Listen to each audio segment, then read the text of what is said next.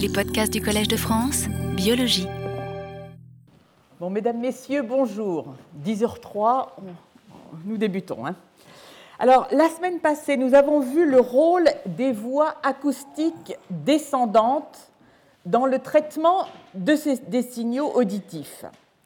Alors, parce qu'à un moment, j'ai senti que s'installait une certaine confusion entre le rôle des efférences et le réflexe acoustique, je vais revenir un instant sur ce que j'ai introduit la semaine passée concernant les efférences, puis nous verrons le réflexe acoustique. Alors ces voix sont centrifuges et donc sont euh, appelées efférentes. Nous nous sommes concentrés sur la partie basse du système efférent, c'est-à-dire la partie dite système efférent olivocochléaire, tout en introduisant le fait que ce système est contrôlé au niveau cortical. Les circuits neuronaux donc de, euh, ces réflexes partent de la cochlée, se projettent par leurs afférences sur le noyau cochléaire, où elles font relais avec des neurones qui vont se projeter dans les noyaux du complexe olivaire supérieur du tronc cérébral. Là, la boucle se referme. Elle se referme parce que ces neurones du complexe olivaire supérieur vont se projeter sur la cochlée. Alors, l'ensemble forme donc un circuit réflexe, ici en bleu ipsilatéral, qui croise en réalité deux fois la ligne médiane, et en rouge le circuit controlatéral, mais n'est représenté ici que l'un des deux systèmes efférents, le système efférent médian dont nous avons vu qu'il a un rôle inhibiteur. Alors, ce système efférent, un rôle inhibiteur, nous avons vu des arguments physiologiques qui étaient déjà très solides et les arguments génétiques qui l'établissent définitivement. Il se projette, comme il est indiqué ici, sur les cellules ciliées externes et non sur les cellules ciliées internes qui sont les véritables cellules sensorielles envoyant une information au cerveau. Les externes sont donc ces amplificateurs cochléaires qui confèrent la sensibilité à notre audition. Et donc les projections du système efférent médian se font exclusivement à l'âge adulte sur les euh, cellules ciliées externes. Alors, nous avons vu à nouveau, grâce à des arguments génétiques, que la stimulation des efférents médians protège contre le traumatisme acoustique, qu'il soit temporaire ou définitif. Nous avons vu également qu'il est le siège, ce système médian, de deux types de réponses, l'une qui s'effectue en environ une centaine de millisecondes et l'autre qui prend place seulement en après plusieurs dizaines de secondes. Alors, ce délai est tel qu'évidemment, on n'imagine pas que ce système puisse avoir un rôle, par exemple, lors d'un coup de feu, qui va se mettre en place de l'ordre, en, disons, euh, et durer en environ une milliseconde. Donc, l'effet de ce système inhibiteur joue dès les intensités basses en réalité, puisqu'il joue sur la dynamique du gain cochléaire que procure l'amplificateur cochléaire. Alors nous avons vu qu'il agit, que sa réponse se traduit par une baisse du taux de décharge au niveau des neurones afférents, de ces neurones qui innervent la cellule ciliée interne, qui correspond à une baisse de taux de décharge disons, qui correspond à une baisse en intensité de 10 décibels, et qu'il se traduit également par une baisse des produits de distorsion, j'y reviendrai, produit donc par les cellules ciliées externes et que ceci est la base du test utilisé en clinique dans, lequel on va stimuler euh, en controlatéral l'oreille controlatéral à, disons par un bruit, l'oreille controlatérale à celle qui reçoit euh, le son test et observer donc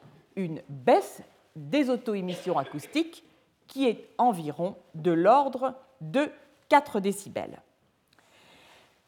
Alors nous avons vu des données tout à fait récentes, puisque les premiers éléments ont été publiés en 2007 qui donnent quelques indications sur le rôle du système efférent latéral, dont, je vous le rappelle, il se termine sur les neurones afférents des cellules ciliées internes. Données succinctes, mais qui indiquent bien que le système efférent latéral module l'activité de ces neurones afférents de type 1, il en baisse l'activité, et donc, et de plus, ce qui a été montré, c'est que stimulé, il produit une résistance aux effets transitoires dus à la surstimulation sonore. Alors, parce que nous avons brièvement donc discuté d'un autre réflexe protecteur contre l'agression de la cochlée, qui est le réflexe acoustique, je vais y revenir à nouveau dans l'idée de dissiper les confusions possibles entre ce réflexe efférent et le réflexe euh, de l'oreille moyenne, ou dit réflexe acoustique. Alors, ce réflexe acoustique est également, donc, je vous l'ai dit, dit réflexe de l'oreille moyenne ou réflexe stapédien. Ce que va faire ce réflexe, c'est de modifier l'impédance de l'oreille moyenne et donc d'altérer la transmission du son à travers l'oreille moyenne. Alors l'oreille moyenne, elle est constituée de trois osselets, d'une chaîne de trois osselets le marteau, ici donc en rapport avec le tympan, l'enclume et l'étrier, donc qui lui se, protège, projette sur la cochlée. Deux muscles sont associés à ces trois osselets. Vous revoyez ici le marteau, l'enclume, l'étrier.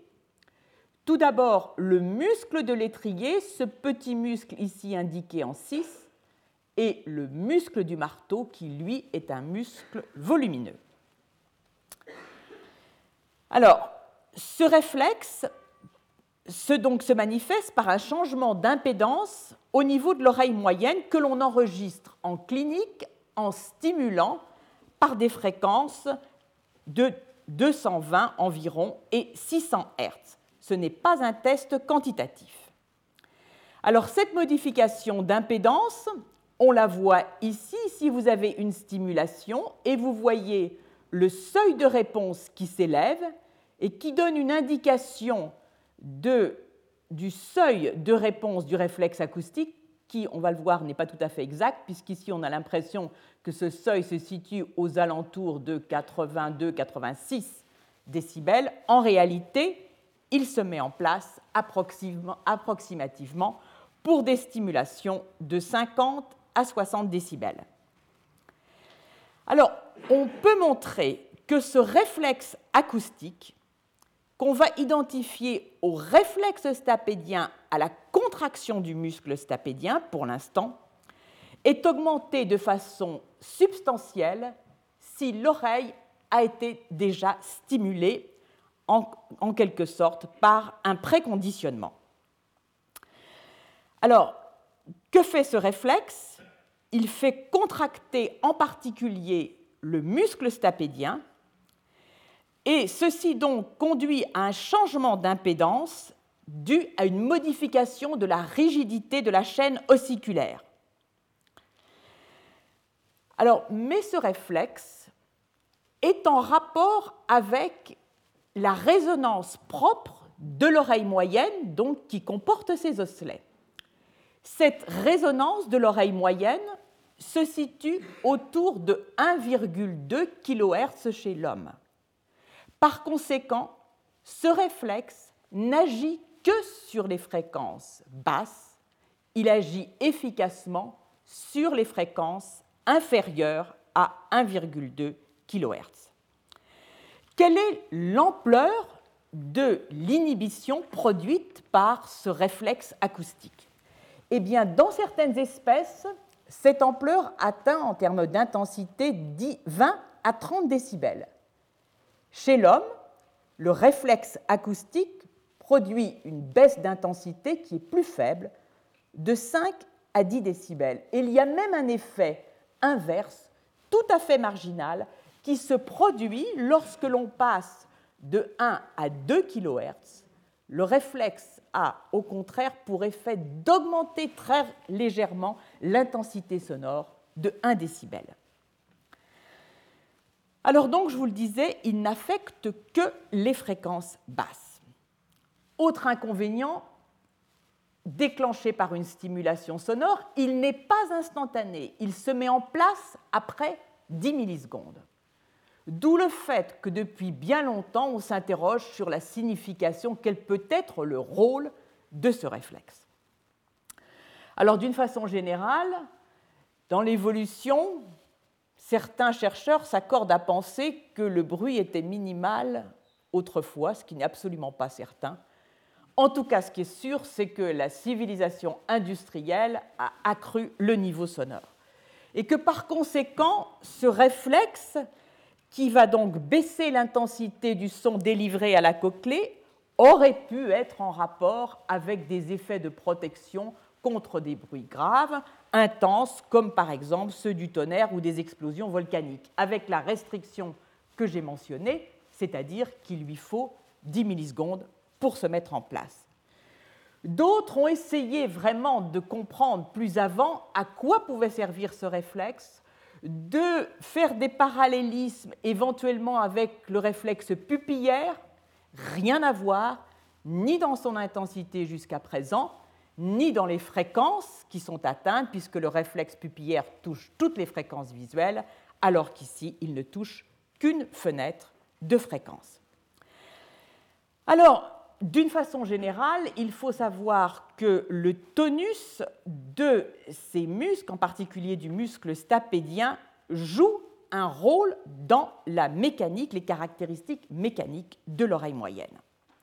En particulier, on pense que ce tonus gomme en quelque sorte les distorsions d'intensité qu'introduit aux différentes fréquences l'oreille moyenne. Cependant, il y a sans doute un rôle majeur de ce système acoustique qui est le fait suivant. Les muscles de l'oreille moyenne sont aussi activés avant et après vocalisation, et ceci dans toutes les espèces. Donc, il y a là en fait un système de protection contre notre propre voix.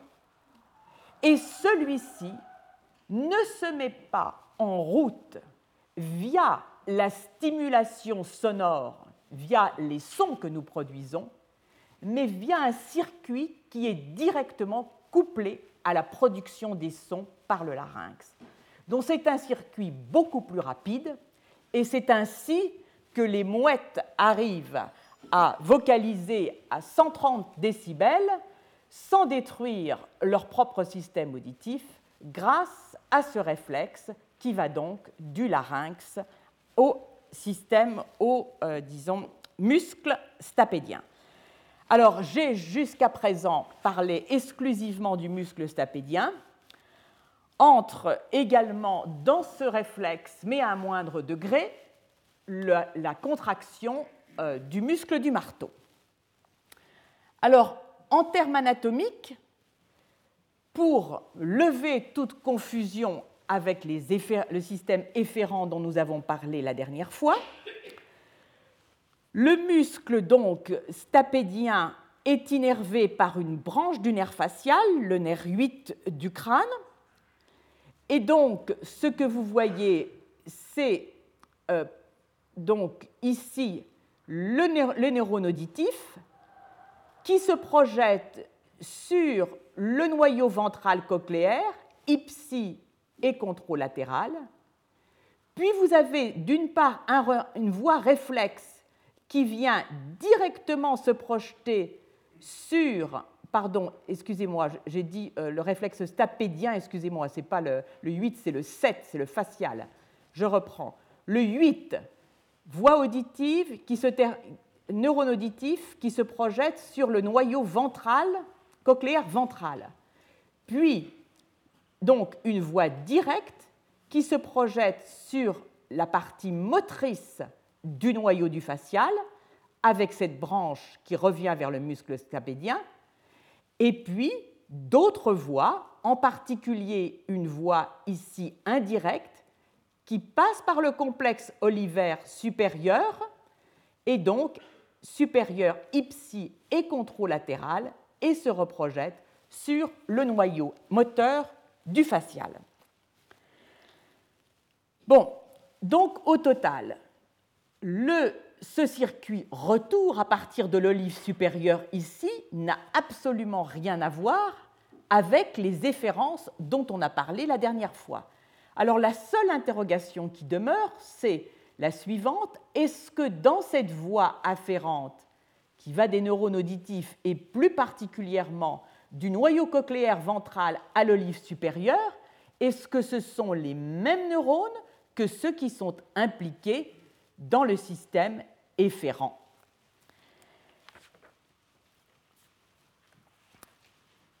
Bon, maintenant, après ces mécanismes de protection de l'oreille, nous abordons donc le cœur de notre sujet aujourd'hui, c'est-à-dire l'atteinte du système auditif par l'exposition à des sons intenses.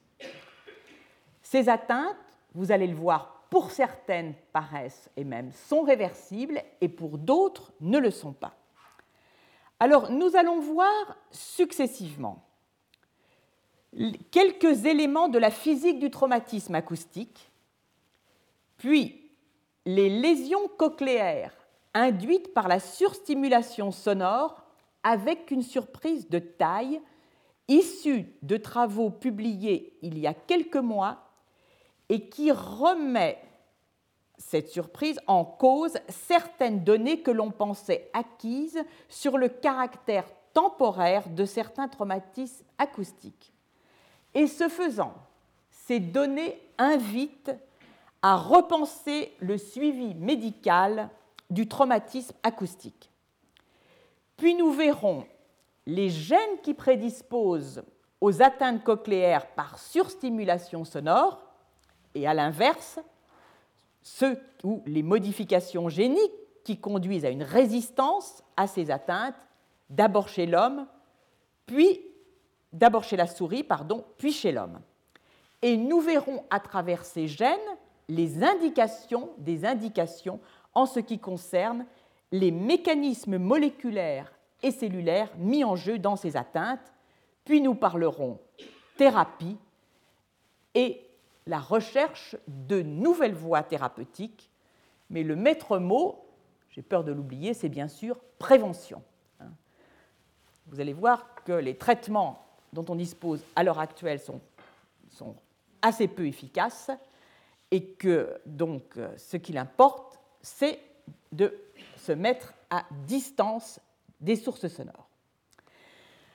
Alors je vais parvenir sur euh, la notion de décibel, mais quand même malgré tout juste en un mot, pour dire que euh, on exprime l'intensité sonore en décibels, que le décibel est une unité logarithmique qui a été choisie donc pour rendre compte de l'intensité sonore en sachant qu'elle correspond à des pressions aussi et des pressions que l'oreille peut déceler qui vont de 20 micropascales jusqu'à 20 pascales. Donc une gamme de pression de 1 million que le décibel réduit à 100, que l'échelle décibel réduit de 0 décibel, seul de détection, à 120 décibels, donc euh, le maximum avant le euh, le seuil de douleur, c'est-à-dire que des sons au-delà de 120 décibels créent des douleurs. Mais avant cette intensité sonore, ils créent, comme nous allons voir, des altérations du système auditif. Alors, le point essentiel que je vous rappelle, c'est qu'une variation de 3 décibels correspond à un doublement de l'intensité sonore de référence. Hein. Doublement de l'intensité, ce n'est pas le passage de 60 à 120 décibels, on le reverra, c'est le passage de 60 à 63 décibels. Alors, ceci résume, donne quelques indications sur ce que sont les niveaux sonores habituels, ceux de parole entre, 40 et 70 décibels dans les rues animées, les alertes qui sont dues à des sons généralement donc plus faibles, inférieurs à 40 décibels, puis la gêne, 80 décibels à 25 mètres d'un TGV, puis le danger, hein, on entre dans la zone de danger au-delà de 90 et même, donc je vais rectifier cette notion, mais en tout cas, 90, 100 et 110 décibels sont considérés comme menaçant fortement le système auditif.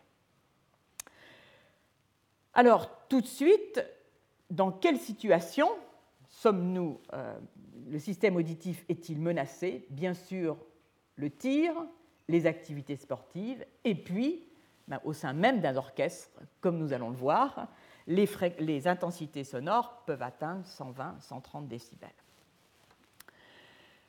Alors, en ne vous parlant que d'intensité, euh, ce n'est pas la notion qu'il va falloir retenir en ce qui concerne le traumatisme sonore. Ce qui est important, c'est l'énergie sonore qui est délivrée. C'est-à-dire c'est le produit de l'intensité sonore par la durée de l'exposition. Alors la sensibilité de l'oreille n'est pas la même pour les différentes fréquences. En particulier, elle est, très sensible aux fréquences qui se situent entre grossièrement 500 Hz et on peut dire 4 kHz. Et nous allons le voir, ceci tient en grande partie à la mécanique de l'oreille moyenne. Pardon, euh, à la mécanique, excusez-moi, du conduit auditif externe. Alors, pour obtenir une mesure significative de l'exposition sonore, on va utiliser donc le temps d'exposition et un décibel qui est un décibel A pour audible, qui tient compte du fait que la sensibilité de la cochlée n'est pas la même pour les différentes fréquences que vous voyez ici en abscisse. C'est donc un phénomène de pondération qui est un filtre donc qui va donc reproduire les effets de l'oreille externe et en particulier les effets de l'oreille moyenne sur lesquels je vais revenir.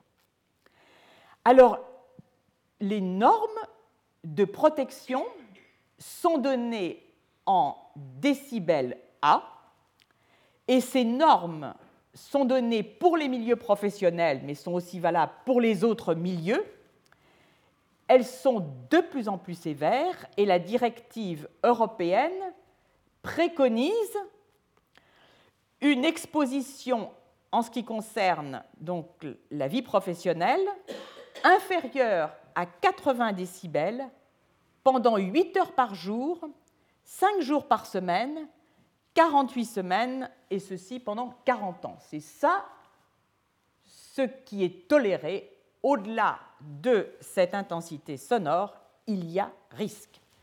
Et les employeurs doivent se plier à ces normes. Alors, pour vous donner une idée de l'évolution de ces normes, sachez qu'après la Deuxième Guerre mondiale, il y a des expériences qui ont été faites sur des sujets volontaires que l'on soumettait à des bruits blancs, des fréquences de 50 décibels pendant 20 minutes, dont on sait aujourd'hui qu'elles sont extrêmement traumatisantes. Alors, On va donc convertir ces 80 décibels 8 heures en, par exemple, qu'est-ce qui va être toléré en 4 heures? Eh bien, en 4 heures, on va tolérer 83 décibels. En 2 heures, 86 décibels. En 1 heure, 89 décibels. 92 décibels en une demi-heure. 95 en 15 minutes et puis on arrive à 102 décibels en 3 minutes et demie. Alors 102 décibels, c'est le niveau des discothèques les plus calmes. Alors, bon, euh, cela dit, vous ne passez pas votre temps en discothèque, mais c'est une information euh, qui est importante, mais vous n'entrez pas non plus pour en sortir immédiatement. Bon, alors, Poursuivant avec euh, ces normes, on introduit un paramètre qui est dit l'ex, qui convertit en fait l'ensemble de l'énergie qui est reçue en un temps donné en un niveau acoustique équivalent continu que vous voyez figuré ici. Alors en pratique, la surstimulation sonore peut se traduire par ce que l'on appelle une fatigue auditive, une élévation du seuil auditif qui peut être temporaire. Temporaire, c'est-à-dire qu'en règle générale, le seuil auditif dans ces situations va progressivement récupérer dans les heures qui suivent le traumatisme et l'on considère qu'après quatre jours, on a atteint la récupération définitive. C'est-à-dire que si elle est incomplète, elle le restera. Et puis, donc, il y a des cas où tout paraît rentrer dans l'ordre et le message qui va être donné au patient, fondé sur les examens audiométriques de seuil, c'est en gros pas de problème, évitez de vous réexposer au son, mais vous avez récupérer l'ensemble des fonctions. Alors, l'atteinte cochléaire va évidemment dépendre de la fréquence sonore. Vous savez que la cochlée est organisée donc euh, de façon tonotopique, donc vont être atteintes les fréquences qui correspondent sur l'axe cochléaire au son incident. Sauf qu'il me faut corriger ce que je viens de dire parce que ce n'est pas exactement vrai. Il s'opère un déplacement ou un glissement fréquentiel de la sensibilité maximale de la réponse cochléaire en fonction de l'intensité sonore. Alors ceci est connu depuis 1977, a été étudié par les enregistrements sur des neurones individuels par Cody et Johnson en 1981. Qu'ont-ils observé? Un neurone qui a une fréquence caractéristique donnée par cette définition, un maximum, disons un seuil de réponse qui est minimal à cette fréquence. Si maintenant on augmente l'intensité de ce son, eh bien, ce neurone va répondre non plus avec une sensibilité maximale à sa fréquence caractéristique, mais à une fréquence plus faible d'un demi-octave. Donc la sensibilité maximale devient différente en fonction de l'intensité sonore, ce qui veut dire que lorsqu'on s'expose à un bruit, la perte auditive, va un bruit intense, va se situer un demi-octave au-dessus de la fréquence du son exposant, auquel on s'est exposé. Alors, ceci, nous l'avons euh, déjà vu lors des premiers cours en ce qui concerne le mouvement de la membrane basilaire. Il s'agit de travaux faits par Ruggiero qui s'intéressait à la sensibilité de la membrane basilaire en nanomètres par pression, que l'on enregistre au niveau de la membrane basilaire, ici à la fréquence caractéristique de 10 kHz et là de 17 kHz.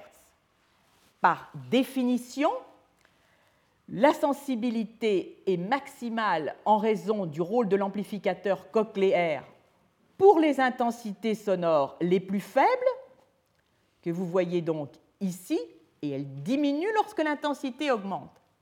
Mais en parallèle, vous voyez que la sensibilité maximale pour les intensités faibles se situe pour des sons incidents dont la valeur est ici portée en abscisse à 10 kHz, mais que lorsque l'intensité augmente au-delà de 90 décibels, la sensibilité est plus forte à cet emplacement pour des sons de 7,5 kHz. Même chose à 17 kHz. Par conséquent, si vous êtes traumatisé par un son de 10 kHz, vous aurez un demi-octave plus haut, c'est-à-dire à 15 kHz, une encoche au niveau de votre audiogramme. Encoche plus ou moins large. Alors, à quoi est dû euh, cet euh, effet donc euh, d'amplification? Pardon, je vais revenir sur une autre notion. Donc, on a vu le demi-octave. Le demi-octave plus le fait que le conduit auditif externe a l'aptitude d'amplifier des sons d'une certaine fréquence, en particulier qui ont une longueur d'onde qui est quatre fois la longueur du conduit auditif externe. Il est de 2,5 cm chez l'homme, par conséquent, il va y avoir résonance maximale dans le conduit auditif externe pour des fréquences d'environ 3,7 kHz. Donc, si vous êtes placé en, présence d'un bruit blanc large spectre, ce qui va être amplifié par le conduit auditif externe, ce sont des fréquences autour de 3 kHz qui s'étagent en gros entre 2 et 5 kHz. Si vous combinez ce que je viens de dire sur le déplacement de la courbe de sensibilité en fonction de l'intensité fréquentielle avec la résonance de l'oreille moyenne, vous comprenez pourquoi la plupart des traumatismes sonores, s'ils sont liés à un bruit blanc large spectre, vont se traduire par une atteinte principalement dans les 5 kHz, puisque l'amplification va se faire pour 3, maximales pour 3,7 kHz au sein du bruit blanc et qu'on va avoir décalage d'un demi-octave vers le haut. Donc, la plupart des traumatismes sonores, en tout cas ceux qui sont dus à des bruits blancs, se manifestent de cette façon sur l'audiogramme. Alors maintenant, j'aimerais attirer rapidement votre attention sur un point. La perte auditive liée au traumatisme sonore est différente selon l'âge des sujets. Alors les premiers travaux que je montre ici ont été rapportés en 1977. S'agissait de travaux faits chez le hamster dans lesquels on mesurait les potentiels microphoniques, c'est-à-dire la réponse des cellules ciliées externes à la base de la cochlée à différentes fréquences. Réponse type ici, enregistrée après, lorsque ces hamsters étaient soumis à une fréquence couvrant 1 octave, 5 à 10 kHz, une intensité sonore de 125 décibels pendant 2,5 minutes, et puis on enregistrait le seuil des potentiels microphoniques 5 jours plus tard. Eh bien, chez ces animaux âgés de 45 jours, on voyait donc une élévation des potentiels microphoniques qui indiquait une lésion des cellules ciliées externes. Maintenant, voyons ce qui se passe si on s'intéresse à des protocoles semblables, mais appliqués à des animaux qui ont différents âges. Eh bien, on voit alors qu'il existe une sensibilité particulière au traumatisme sonore qui se situe entre le 25e jour après la naissance et le 55e jour, c'est-à-dire entre 4 et 8 semaines. À cette date, la cochlée est mature. On peut montrer que les potentiels microphoniques sont matures effectivement autour du 30e jour, ce qui pourrait expliquer la sensibilité particulière, mais ce qui n'explique pas la décroissance au-delà. On s'est interrogé sur d'autres possibilités expliquant ce résultat, en particulier la maturation du conduit auditif externe qui aurait pu changer en quelque sorte la gamme de sensibilité. Rien de tout ça n'est valable, donc on est amené à conclure à l'existence d'une période critique de sensibilité au traumatisme sonore. Des données récentes effectuées euh, chez la souris confirment ces données donc déjà anciennes et précisent que chez la souris, cette période critique se situe autour de l'adolescence. Mais pour autant, il n'y a pas de différence mâle-femelle dans la sensibilité au traumatisme sonore chez ces souris pubères. Donc on ne tient pas l'explication ni de l'apparition euh, soudaine en quelque sorte de cette sensibilité au traumatisme sonore, ni de leur disparition euh, après un certain âge. Mais c'est un fait, il y a donc une période critique de sensibilité au traumatisme sonore. Alors, je vais maintenant en venir euh, donc aux aspects de, euh, disons, plus, euh, qui concerne plus la physiopathologie de ces atteintes, non sans dire, puisque le maître mot est prévention, que si ces sensibilités, cette période critique, se situent déjà en fin de gestation, qui est l'équivalent en réalité du jour, enfin disons, chez l'homme, le système auditif se développe in utero et est totalement mature à la naissance alors qu'il ne l'est pas chez les rongeurs. Donc, les premières indications qui étaient obtenues chez le hamster laissaient penser qu'on devait appliquer cette période si on effectuait une translation à la fin de la période in et mettaient en garde contre le bruit excessif des couveuses. Bon, maintenant les données chez la souris mettent en garde en fait plutôt les adolescents contre l'usage euh, excessif, l'exposition à des bruits forts. Alors, nous allons voir tout d'abord les lésions que provoquent les sons. Lorsque le son est très intense, on va avoir une destruction de la ciliaire des cellules sensorielles en quelques minutes, puis la mort de ces cellules sensorielles. On va avoir ensuite de ça une atteinte de la strie vasculaire alors je vais y revenir après, de la strie vasculaire qui va se gonfler et va être envahie par des cellules phagocytaires. Une baisse diminution, une diminution du débit sanguin dans les vaisseaux cochléaires, une mort des fibrocytes. Lorsque le traumatisme sonore est très intense, on peut même avoir une rupture des cellules piliers.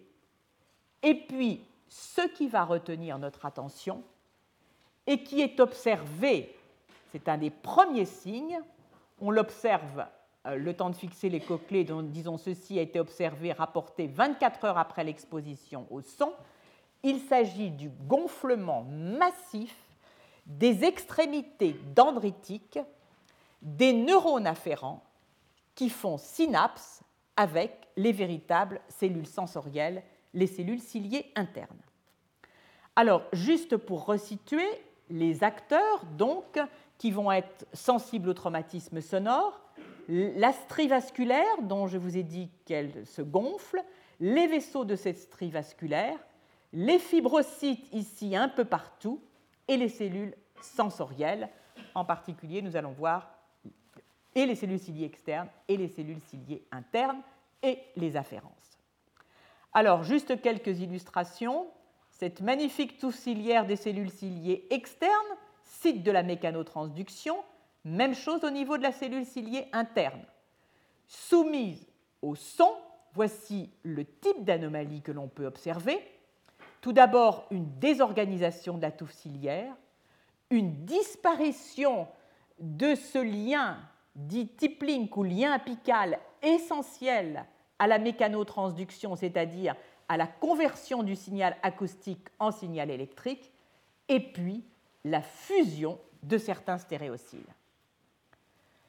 Les modifications de la strie vasculaire, qui peut se gonfler donc de façon aiguë selon l'intensité sonore, la disparition des fibrocytes que vous voyez ici, et puis ce qui va maintenant retenir notre attention, ce gonflement des extrémités des neurones auditifs, donc des terminaisons dendritiques des neurones auditifs sur la cellule ciliée interne. Ces gonflements sont ici indiqués par des étoiles. Que ces gonflements soient dus à une excitotoxicité, c'est-à-dire sans doute dus à une libération massive du glutamate, ou en tout cas qu'elle y participe, il y a quantité d'arguments qui le prouvent. Le premier, c'est qu'on peut reproduire ces gonflements dendritiques des neurones afférents par le glutamate. Le second, c'est qu'on peut les prévenir si avant l'exposition au son, on injecte des antagonistes du glutamate et de ses récepteurs. Et donc, tout indique que l'on a affaire à un phénomène d'excitotoxicité. Lorsque les travaux se sont intéressés à ce qui se passe lorsque des gonflements euh, sont observés comme ça au niveau des extrémités dendritiques quelque temps plus tard. Ces travaux ont conclu au fait que si l'on examinait la physiologie de certains de ces animaux, il pouvait y avoir restitution de la sensibilité sonore et disparition des gonflements de ces extrémités dendritiques. Donc l'idée s'est progressivement installée de la possibilité ou de la réversion de la teinte cochléaire dans certaines situations, donc déclenchée par le son, situations dans lesquelles évidemment il n'y a pas de perte des cellules sensorielles et il y a ce gonflement dendritique que l'on observe et qui paraît disparaître. Et donc la conclusion était atteinte réversible et les auteurs de proposer pourquoi pas une régénération des extrémités dendritiques, voire des neurones auditifs eux-mêmes. Alors, je vais maintenant m'étendre un peu longuement sur ces données récentes qui prouvent que euh, c'est une vision bien optimiste de ce qui se passe en réalité que cette soi-disant réversion de la teinte cochléaire et en particulier de ces gonflements dendritiques.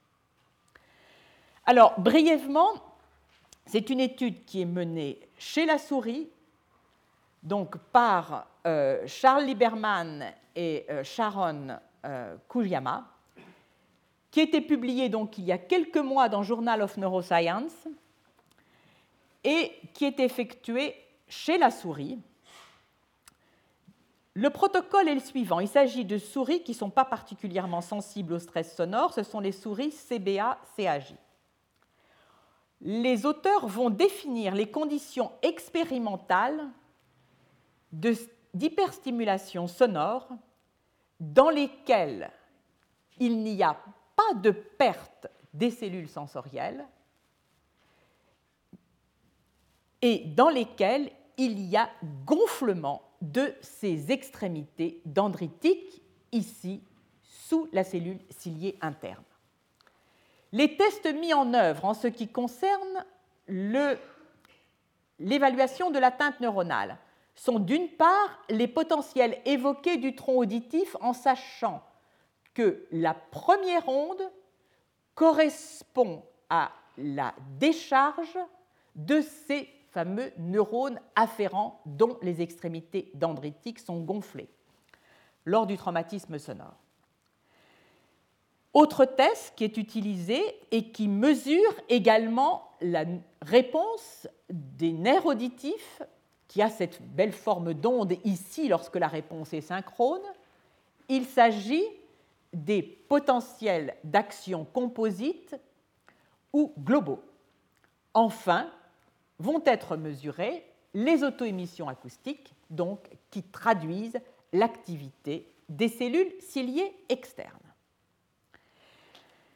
Alors, dans un premier temps, donc, ces animaux vont être soumis à une stimulation sonore qui couvre un octave, 8 à 16 kHz, qui n'est que de 100 décibels pendant deux heures.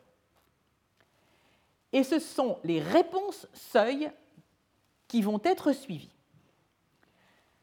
Réponse seuil, c'est-à-dire on enregistre, on, va déterminer le seuil d'intensité auditive pour lequel on a une réponse de l'onde 1 et une réponse des potentiels d'action composite, en sachant que le premier test n'est pas traumatisant, le deuxième ne l'est pas non plus vraiment, mais ne peut pas quand même être répété à volonté, mais qu'il est beaucoup plus fiable, beaucoup plus fin que les potentiels évoqués du tronc cérébral.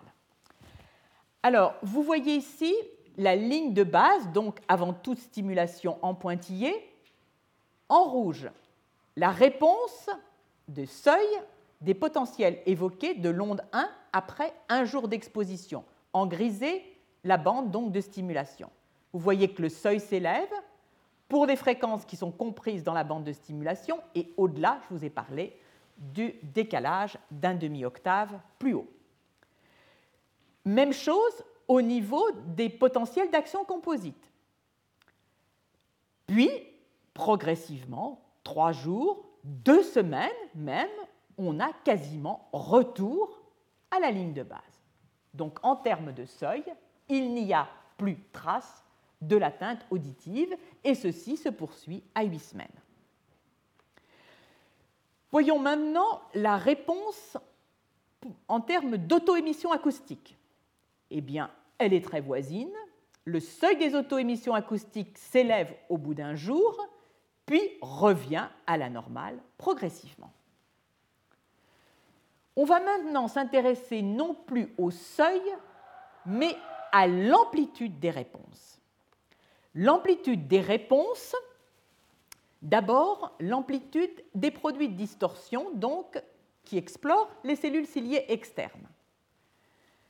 En vert, la valeur contrôle, donc avant stimulation. Un jour, donc, l'amplitude baisse, puis, au bout de 8 semaines, tracée noire, elle revient au niveau contrôle.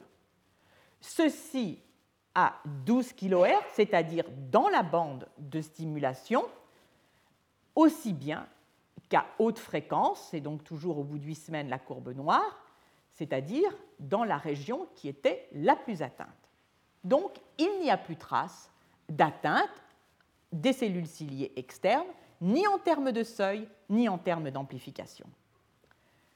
Nous allons maintenant regarder quelle est la réponse en amplitude de l'onde 1 des produits de distorsion. Alors là, que voit-on? On voit que dans la bande de fréquence qui correspond au son euh, utilisé, au son auquel les animaux ont été exposés, la restauration au bout de 8 semaines n'est pas tout à fait parfaite. Il n'y a que 80% de restauration de l'amplitude. Mais si l'on s'intéresse maintenant à la région qui est la plus traumatisée, dans les fréquences les plus aiguës, que voit-on Eh bien là, l'amplitude de réponse est terriblement affectée. Elle est affectée jusqu'à, disons, de l'ordre de 40 à 50% donc, il y a perte de l'aptitude des neurones à répondre. À quoi correspond cette perte d'aptitude? Ce qui était fait, c'est de regarder l'histologie de ces cochlées.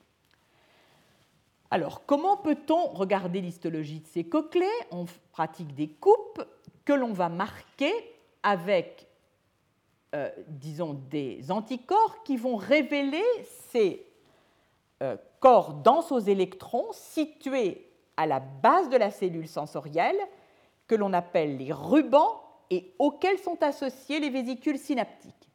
Alors vous les voyez ici avec ces points rouges.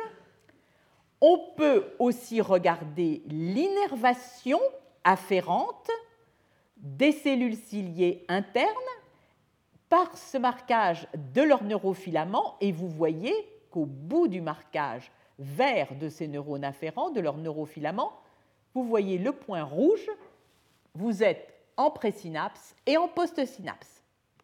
On peut utiliser d'autres types de marquages qui sont plus résolutifs pour marquer l'extrémité dendritique des neurones afférents. Il s'agit ici de la parvalbumine et vous voyez systématiquement en postsynapse marquée par la parvalbumine un petit point rouge qui indique la présence du ruban.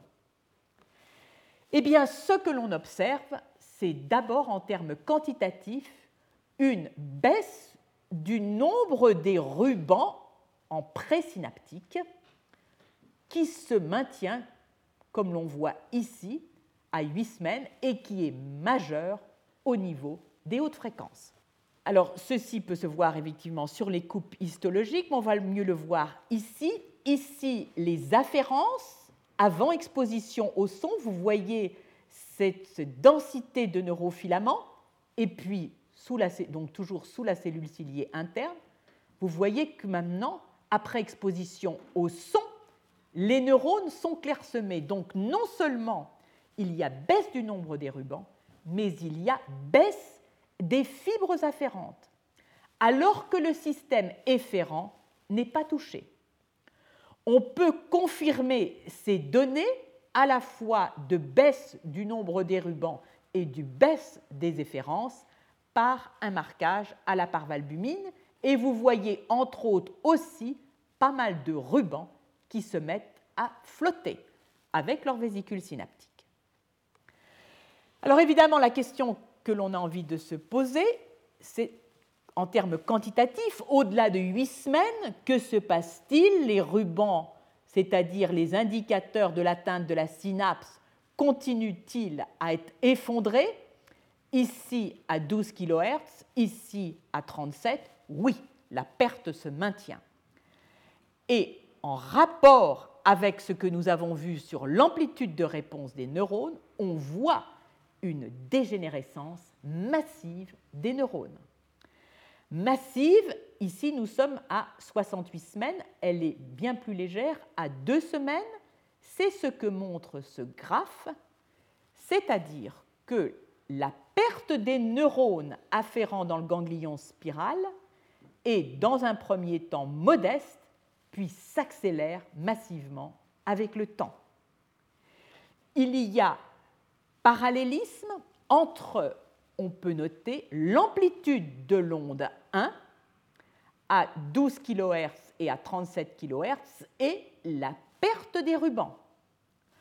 Donc ces phénomènes ici précoces sont parallèles alors que la perte des neurones afférents, elle, est un phénomène beaucoup plus lent. Donc on se trouve face au tableau suivant. Et donc vous allez comprendre pourquoi on peut considérer ceci comme une avancée majeure.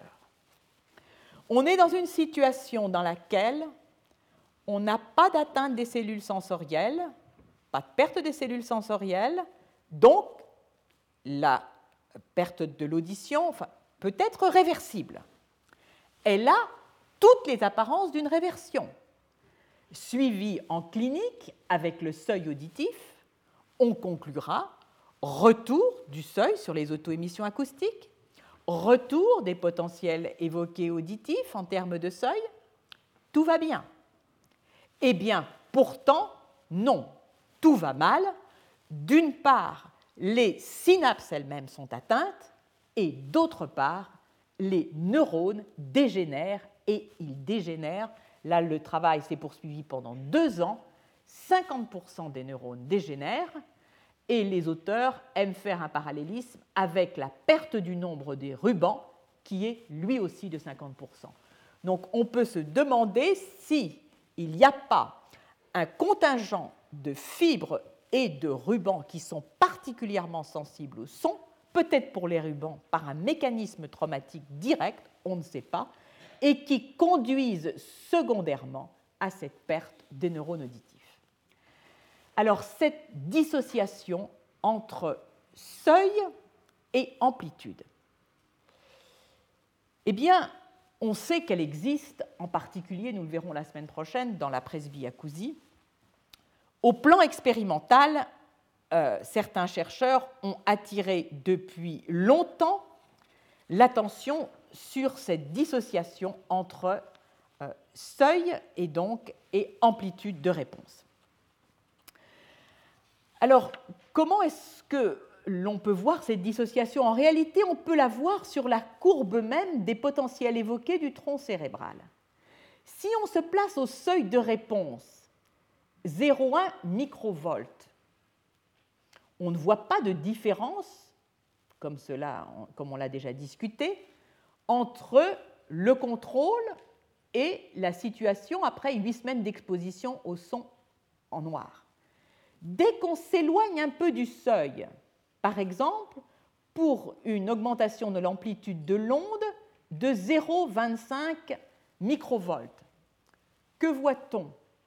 En termes de décibels, on voit une élévation du seuil qui est de moins de 5 décibels. Mais si on regarde maintenant l'amplitude de la réponse, elle est divisée par 2. Alors, pourquoi est-ce que le fait, en quoi l'augmentation de l'intensité, disons, va permettre, récupère, permet, joue sur le recrutement, disons, le taux de décharge des neurones eh bien, de deux façons. Si on augmente l'intensité, davantage de neurones peuvent être stimulés et aussi leur taux de décharge peut être augmenté. Donc, dans ces situations-là, en augmentant l'intensité, on peut avoir un phénomène de compensation partielle même sur cette l'amplitude de l'onde 1. Alors la force de ce papier, c'est d'avoir pu dissocier ce qui se passe au niveau des cellules ciliées externes versus au niveau des neurones. Parce que si l'on n'était pas dans une situation dans laquelle il n'y a aucune atteinte des cellules ciliées externes, on ne pourrait pas conclure sur ce changement d'amplitude, voire de seuil, des euh, neurones auditifs, puisque les cellules ciliées externes participent à la sensibilité euh, de la réponse et donc qui va se traduire par le taux de décharge et le seuil des neurones auditifs. C'est parce que cette situation expérimentale est particulièrement propre que les auteurs ont pu mettre en évidence le fait que l'amplitude des neurones reste affectée et que donc cette amplitude est due à cette baisse d'amplitude à la disparition de ces neurones. Alors évidemment, la question qui se pose, c'est comment se fait-il que les autres auteurs sont passés à côté de ce phénomène massif? Eh bien, la première des explications, c'est qu'il faut attendre quand même un certain temps. Le fait se majeure avec le temps, puisqu'on a vu qu'au bout de plusieurs semaines s'accélère cette disparition des neurones auditifs. Et puis que comme ils disparaissent, ces neurones, si vous ne les comptez pas, ce qui reste sous la cellule ciliée interne, ce sont des afférences dont les dendrites sont parfaites, ce sont celles qui ont résisté au son, et vous concluez à une régénération de la dendrite ou même à une régénération neuronale. Eh bien, rien de tel, inexorablement, la moitié des neurones vont disparaître avec le temps. Alors, ce qui est surprenant, c'est ce délai pour la de, de délai de mise en place et de, disons, d'accélération de la chute des neurones auditifs. Alors, les explications qui sont avancées sont les suivantes. Ce serait en réalité le fait qu'il y aurait rétraction, je vous le donne pour ce que ça... Je ne sais pas si c'est... C'est une hypothèse, hein, je pense qu'on peut en développer d'autres. C'est que l'on aurait une rétraction des extrémités dendritiques des neurones afférents et que par conséquent, la source des neurotrophines, dont certaines viennent de la cellule ciliée interne et qui permet la survie des neurones deviendrait plus distante des neurones et que par conséquent, recevant moins de neurotrophines, en particulier de NT3, ces neurones ne survivraient pas. Bon, alors, donc, euh, maintenant, évidemment, euh, j'aimerais faire un point sur les conséquences de ces travaux, sous réserve qu'ils soient applicables, que ces conclusions soient applicables à l'homme, mais il y a toute raison de le penser. Il faut donc repenser d'une part le suivi médical du traumatisme acoustique et ne pas se contenter d'une audiométrie. Et il faut également repenser les normes d'exposition, puisque ces normes d'exposition ne tiennent compte que du fait que du seuil et que par conséquent elles vont classer comme traumatisme temporaire n'ouvrant pas à l'indemnisation toute récupération de seuil, même si elle doit se traduire, si l'on en croit ces résultats extrapolés à l'homme, par l'apparition d'une surdité neurosensorielle par atteinte des neurones auditifs. Et nous voyons là le pont que nous allons quelque part discuter la semaine prochaine à propos de la presbyacousie entre l'exposition au son et cette surdité qui se développe avec l'âge. Alors, si maintenant on reprend les données qui ont été obtenues en rapport avec cette période critique d'exposition au son, eh bien l'on voit que la perte des neurones auditifs est bien plus dramatique si l'exposition au son a été faite, donc qui paraît à nouveau transitoire, mais s'est produite durant l'âge, disons, autour de la puberté chez les souris. Voilà. Donc, euh, je pense que je vais euh, m'arrêter là en ce qui concerne euh, donc, ces effets du traumatisme acoustique au niveau périphérique. S'il y a lésion neuronale, il va cependant y avoir un certain nombre de signes. Les signes peuvent être l'existence d'acouphènes, puisqu'il n'y a plus d'informations sensorielles parvenant au cerveau, et donc la sensation sonore, elle, va persister. Donc on va avoir des, avoir, les patients peuvent se plaindre d'acouphènes. Ils peuvent se plaindre également d'hyperacousie, d'une hypersensibilité au bruit. Les acouphènes, en fait, c'est l'équivalent de perception de son fantôme. J'aurai sans doute l'occasion d'y revenir dans euh, des cours ultérieurement. Et puis, la perte neuronale va avoir une traduction qui est la difficulté à écouter dans le bruit et la difficulté de percevoir, disons, de percevoir l'intelligibilité de la parole. Et nous aurons l'occasion d'y revenir dans le cadre de la presbyacousie.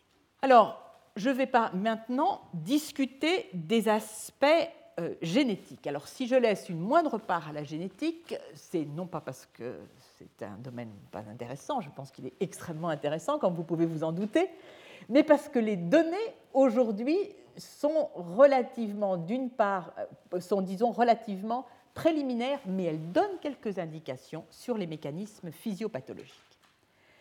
Alors, d'abord, il y a des approches qui sont faites chez la souris et d'autres chez l'homme. Chez la souris, les différentes lignées de souris ont des susceptibilités différentes au traumatisme sonore. Par conséquent, on est en bonne position pour rechercher les gènes qui, chez la souris, prédisposent à l'atteinte du système auditif par l'hyperstimulation sonore. Ces approches, ces recherches de gènes impliqués peuvent se faire sans hypothèse préalable, c'est-à-dire que l'on va regarder comment s'égrège la sensibilité au son lors de croisements entre des souris particulièrement sensibles ou au contraire particulièrement peu sensibles au traumatisme sonore. Ceci permet de définir des régions sur le génome et d'isoler ensuite de ça les gènes. Et puis il y a une autre approche qui est fondée sur ce que l'on appelle le gène candidat, c'est-à-dire elle, elle se fait par hypothèse. On va se dire, par exemple, quelles sont les protéines qui peuvent être importantes dans ce gonflement dendritique. Par exemple, une hyperlibération de glutamate spontanée. Quelles sont celles qui vont au contraire pouvoir protéger les neurotrophines, on peut imaginer, les neurones, etc. Et donc ceci se fait par ce que l'on appelle des études d'association. On va regarder s'il existe des polymorphismes particuliers qui sont associés à, dans différents gènes, qui sont associés à une hypersensibilité ou le contraire au traumatisme sonore. Et comme chez la souris, on peut mettre en œuvre des mesures physiologiques beaucoup plus sophistiquées, comme par exemple la mesure du potentiel endocochléaire, dont on sait qu'un potentiel endocochléaire faible protège contre le traumatisme acoustique parce qu'il diminue le courant à travers les cellules sensorielles, on peut s'intéresser de la même façon à faire un parallélisme entre le potentiel endocochléaire chez les souris et la présence de gènes de, de polymorphismes particuliers au niveau de certains gènes. Alors voici ici ce type d'étude et je vais en venir aux résultats. Alors vous noterez tout de suite que j'ai euh, euh, mis un bandeau blanc sur une partie de la diapositive. Eh bien, vous aurez la réponse la semaine prochaine de ce bandeau blanc, mais qui ne nuit pas du tout à la compréhension de ce que je vais vous dire aujourd'hui. Alors, on dispose aujourd'hui, un certain nombre de gènes ont été identifiés dont les mutations prédisposent au traumatisme sonore chez la souris. Certains de ces gènes sont en rapport avec la réponse mécanique, on peut le penser en tout cas, comme ces protéines qui composent, les gènes qui, codent, pour des protéines qui composent le tip link, ce lien qui est mis sous tension par les vagues sonores, par la stimulation sonore. Eh bien, certaines mutations prédisposent sans doute à la rupture de ce lien lors d'un traumatisme sonore important. Même chose pour ce canal qui est un canal TRPV4 qui est, sens, qui est activé mécaniquement. Et puis, dans cette liste, on note un certain nombre de gènes que j'ai ici entourés en noir et qui codent pour des protéines qui sont impliquées dans le stress oxydatif. Il y a sans doute un rôle majeur du stress oxydatif dans la protection ou au contraire la sensibilité au traumatisme sonore.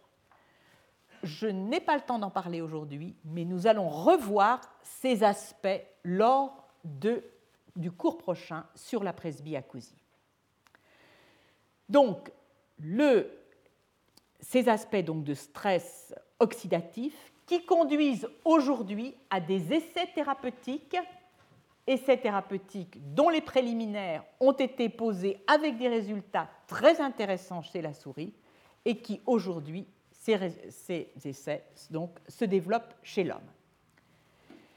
Alors, j'aimerais attirer votre attention sur d'autres gènes, en particulier celui-ci dont j'espère avoir le temps de discuter brièvement les faits, qui rend compte d'une sensibilité particulière de la touffe ciliaire au traumatisme sonore. Enfin, nous sommes particulièrement intéressés, maintenant que nous avons vu les effets sur les neurones auditifs aux traumatismes sonores qui ont des apparences de réversibilité. Et les flèches ici indiquent des gènes qui, lorsqu'ils sont inactivés, conduisent à une euh, susceptibilité particulière au traumatisme sonore temporaire. Donc, ceci invite à s'intéresser à ces gènes et à les placer dans cette voie d'excitotoxicité dont nous avons parlé tout à l'heure. Chez l'homme, un certain nombre d'études sont menées d'abord euh, aux États-Unis pour l'essentiel, aussi en Chine, où les travailleurs sont pour certains pas mal exposés encore à l'heure actuelle dans les usines automobiles, mais c'est vrai aussi par exemple en France, dans des euh, usines de, construction d'avions euh, et dans d'autres, qui sont aussi euh, dans des entreprises bon, qui s'intéressent, qui travaillent sur les plateformes pétrolières, etc. Donc des audiogrammes sont régulièrement faits et qui permettent donc de rechercher les gènes de susceptibilité au traumatisme acoustique. Comment opère-t-on? On va s'intéresser aux 10% des travailleurs qui sont les plus sensibles ou les plus résistants au traumatisme sonore et on va rechercher si cette susceptibilité ou cette résistance est associée à des polymorphismes particuliers dans certains gènes qu'on impliquera donc dans cette résistance. Aujourd'hui, seuls les résultats d'études d'association, c'est-à-dire qui procèdent par gène candidat, ont été publiés. Alors, tout de suite, j'attire votre attention sur ces petites étoiles qui indiquent que les résultats ont été répliqués dans deux cohortes, parce que beaucoup de ces résultats ont une signification qui est un peu limite, et donc c'est la réplication dans d'autres cohortes qui assoit leur validité. Alors ces gènes candidats, je vous l'ai dit que le stress sonore émerge comme un paramètre important de la susceptibilité et de la résistance au stress sonore, eh bien vous voyez les études d'association pointent sur l'implication de quantités d'enzymes qui sont impliquées dans le stress sonore. Puis également des canaux potassiques puisque, et on comprend bien que plus le potentiel endocochléaire, plus, disons, là, euh, est important le courant à travers les cellules ciliées, plus les individus sont exposés. Les jonctions communicantes qui permettent, pense-t-on, le recyclage du potassium depuis la cellule ciliée externe jusqu'à la strie vasculaire, sont également des facteurs de sensibilité. Et puis, comme nous avons vu la cadérine 23, on voit cet autre élément de constitution du type Link, la protocadérine 15. Alors maintenant, en quelques minutes, je vais évoquer la sensibilité de la touffe ciliaire qui normalement et la destruction de la touffe ciliaire s'observe lors de traumatismes sonores après une exposition plus importante donc que celle qui se traduit par le gonflement déterminaison des neurones afférents. Et nous allons voir un des facteurs de susceptibilité. Alors, il s'agit d'une étude qui a été publiée l'an passé dans la revue euh, PNAS et euh, sur laquelle j'aimerais attirer votre attention. Elle porte sur un des composants majeurs des cellules, qui est l'actine gamma. Nos cellules sont remplies de filaments d'actine, faites d'actine cytoplasmique, bêta et gamma, très majoritairement dans la plupart des cellules bêta, sauf dans la cellule sensorielle, où au contraire, c'est gamma qui prédomine. Alors, ici, il s'agit de marquage d'une coupe des cellules, de la cochlée au niveau des cellules sensorielles, où vous voyez la gamma-tubuline, je parle ici de la gamma, associée au stéréocyle, associée à la plaque cuticulaire et associée également aux jonctions euh, cellulaires. En revanche, la bêta, elle, est principalement présente dans les stéréocyles et un peu également, dit-on, dans la plaque cuticulaire. Je vous rappelle ces données de Béchara-Cachard qui ont montré que les stéréocyles sont, l'actine des stéréocyles est en permanence renouvelée par un processus continu et qui, dont la vitesse dépend de la taille des stéréocyles. Toute la touffe ciliaire est renouvelée à la même vitesse parce que plus les stéréocyles sont grands, plus la vitesse de renouvellement est, élevée. Donc c'est ce qui fait que la vitesse de renouvellement de l'ensemble de la touffe est la même pour chacun des stéréocyles. Alors, voyons où se situent ces différentes actines. Tout d'abord, l'actine bêta. Elle est la première à apparaître durant le développement dans la touffe ciliaire. Elle apparaît deux jours avant l'actine gamma. L'actine bêta est présente tout le long des stéréocyles. La gamma, ici de la cochlée, donc de cette touffe ciliaire, la gamma est répartie de façon moins homogène. Si l'on regarde maintenant la distribution de l'actine gamma, au passage, actine, gamma et bêta sont très voisines, elles ne diffèrent que par quatre acides aminés dans leur région N-terminale et elles sont très conservées, totalement conservées entre les différentes espèces. Eh bien, ici, sur cette touffe ciliaire du vestibule, on voit ce marquage en pointillé de l'actine gamma, spontanément ici, c'est-à-dire sans stimulation sonore, au niveau du vestibule. À ce même endroit, on trouve également de l'espine et ce lien à l'actine gamma, euh, la DNase 1. Regardons ce qui se passe maintenant dans la cochlée. Dans la cochlée, s'il n'y a pas de traumatisme sonore, la gamma-actine n'est pas répartie de façon homogène, mais ne présente pas ces alternances, comme ça, ces petits points bien réguliers à l'intérieur des stéréocyles que vous voyez ici marqués par la phalloïdine, un marqueur de l'actine, mais uniquement de l'actine filamenteuse polymérisée. L'actine monomérique, qui n'est pas présente dans les filaments d'actine, n'est pas marquée par la phalloïdine ici en rouge. En revanche, elle est marquée par des anticorps dirigés aussi bien contre les monomères d'actine, qu'ils soient bêta ou gamma. Revenons à la stimulation sonore. Stimulation sonore, que se passe-t-il?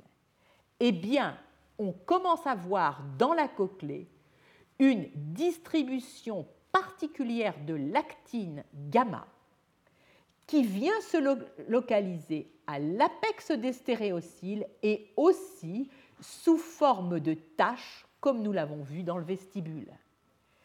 Et en parallèle, lorsqu'il y a exposition au bruit, il y a création d'une discontinuité dans le marquage à la phalloïdine, c'est-à-dire qu'il y a rupture de la continuité des filaments d'actine. Et dans la rupture de cette continuité viennent se loger des monomères de gamma-actine, mais aussi de bêta-actine dans certaines situations. Alors on sait depuis un petit moment que certaines mutations dans la gamma-actine conduisent à une surdité progressive chez l'homme. D'où cet intérêt porté à la gamma-actine. Pour comprendre quel est son rôle, le gène a été inactivé chez la souris. Inactivé, et on a d'abord observé un résultat intéressant, c'est le fait que lorsqu'il n'y a pas de gamma-actine, la bêta-actine est hyper-exprimée par un mécanisme de compensation. Puis, qu'en est-il du seuil auditif? Eh bien, le seuil auditif chez ces animaux, ici indiqués par ACTG pour la mutation de la gamma-actine, il est normal à six semaines. mais lorsqu'à 16 semaines, il commence à s'élever et à 20, pardon, il commence à s'élever sur les animaux mutants et à 24 semaines, elles sont totalement sourdes. Première conclusion, la gamma-actine n'est pas nécessaire pour former des stéréocyles. Regardons maintenant la morphologie de cette touffe ciliaire. Elle est parfaitement normale à 6 semaines. Par contre, au-delà, à 16 semaines, vous voyez que certains stéréocyles sont devenus très courts, d'autres sont manquants, d'autres ont gardé une taille normale. Par conséquent, à l'absence de gamma-actine, il y a une réponse individuelle des stéréocyles qui est différente d'un stéréocyle à l'autre. Alors maintenant, si l'on regarde ce qui se passe chez ces souris donc déficientes en gamma-actine, eh bien spontanément, on a des trous que l'on observe dans le marquage phalloïdine. Et ces trous, bien sûr, ils ne vont pas être comblés par de la gamma-actine, puisqu'il n'y en a pas, ils vont être comblés par de la bêta-actine, ce qui illustre le phénomène de compensation dont je vous ai parlé tout à l'heure. Donc au total, on a ici un gène dont on peut dire qu'il code pour la gamma-actine qui n'a pas d'effet sur le développement de la touffe ciliaire, mais qui a un effet sur les phénomènes de réparation de la continuité des filaments d'actine lorsque la touffe ciliaire a été euh, exposée soit au temps, soit au son. Alors, d'un mot, j'aimerais quand même discuter ces marquages par les monomères d'actine. On ne sait pas sous quelle forme sont ces monomères. Il y a discontinuité dans le marquage phalloïdine qui indique qu'il y a effectivement remaniement et donc sans doute rupture des filaments d'actine. Maintenant, ces bêta-actines ou gamma-actines monomériques qui viennent se mettre dans les trous créés, il est bien probable qu'ils s'organisent aussi pour combler ces trous, c'est-à-dire qu'ils se polymérisent. Alors pourquoi ils ne sont pas détectés par la phalloïdine? Sans doute parce que euh, la, polymérisation n'a pas, disons, euh, ne conduit pas à une structure, c'est une hypothèse, qui est décelable par la phalloïdine. Bon, alors maintenant, j'aimerais, euh, dans les quelques minutes qui nous restent, discuter des mécanismes de protection contre le traumatisme acoustique. Alors, nous avons vu le système efférent, nous avons vu le réflexe acoustique. Il est une voie qui semble être activée en cas de euh, surstimulation acoustique qui est la voie purinergique, c'est-à-dire à la fois l'adénosine et l'adénosine triphosphate, qui jouent un rôle, semble-t-il, de protection, on y reviendra, en baissant le potentiel endocochléaire, en baissant la sécrétion du potassium dans la strie vasculaire. Par ailleurs, il existe la possibilité de baisser les effets du traumatisme acoustique en exposant les animaux plusieurs jours avant le traumatisme acoustique à des sons relativement modérés, 50, 60, certains protocoles vont jusqu'à 70 et même 80 décibels. Dans une telle situation, on a un effet de protection, c'est ce que l'on appelle le préconditionnement. Alors ce préconditionnement, qui confère donc une sorte de protection, intéresse aujourd'hui beaucoup la communauté scientifique. Pourquoi? Parce que derrière ce préconditionnement, il y a vraisemblablement une voie pour comprendre les effets de protection, disons, dans leur dimension intégrée, qui peuvent se développer dans l'oreille. Et donc, ces effets de préconditionnement, ils sont intéressants à analyser au plan biologique.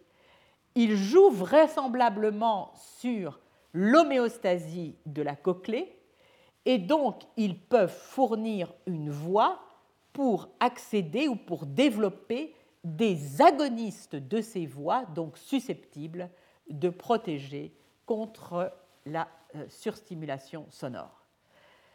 Alors, je vais terminer avec euh, tout de même le message euh, essentiel, outre le message du suivi du traumatisme acoustique, du message également qui portait sur, bon, encore préliminaire, et j'y reviendrai, sur le stress oxydatif, du message aussi de la, période critique pour les jeunes. Je vais terminer non pas sur cette note de recherche euh, de thérapie, mais bien sûr sur le maître mot qu'est la prévention. Et tous les efforts doivent être faits aujourd'hui aussi bien au niveau professionnel, mais là ils sont assez bien pris en compte, mais plutôt au niveau des loisirs pour protéger le système auditif euh, de nos concitoyens à la vitesse où vont les choses, euh, on peut penser, on plutôt on peut s'interroger sur ce que sera l'audition moyenne euh, dans la population dans une vingtaine d'années. Et de ce point de vue, les normes françaises sont beaucoup plus serrées que les normes internationales et même européennes, puisque les baladeurs sont bloqués, je crois, à 100 décibels, alors qu'aux États-Unis, ils ne le sont qu'à 120. Et maintenant, je vous remercie de votre attention.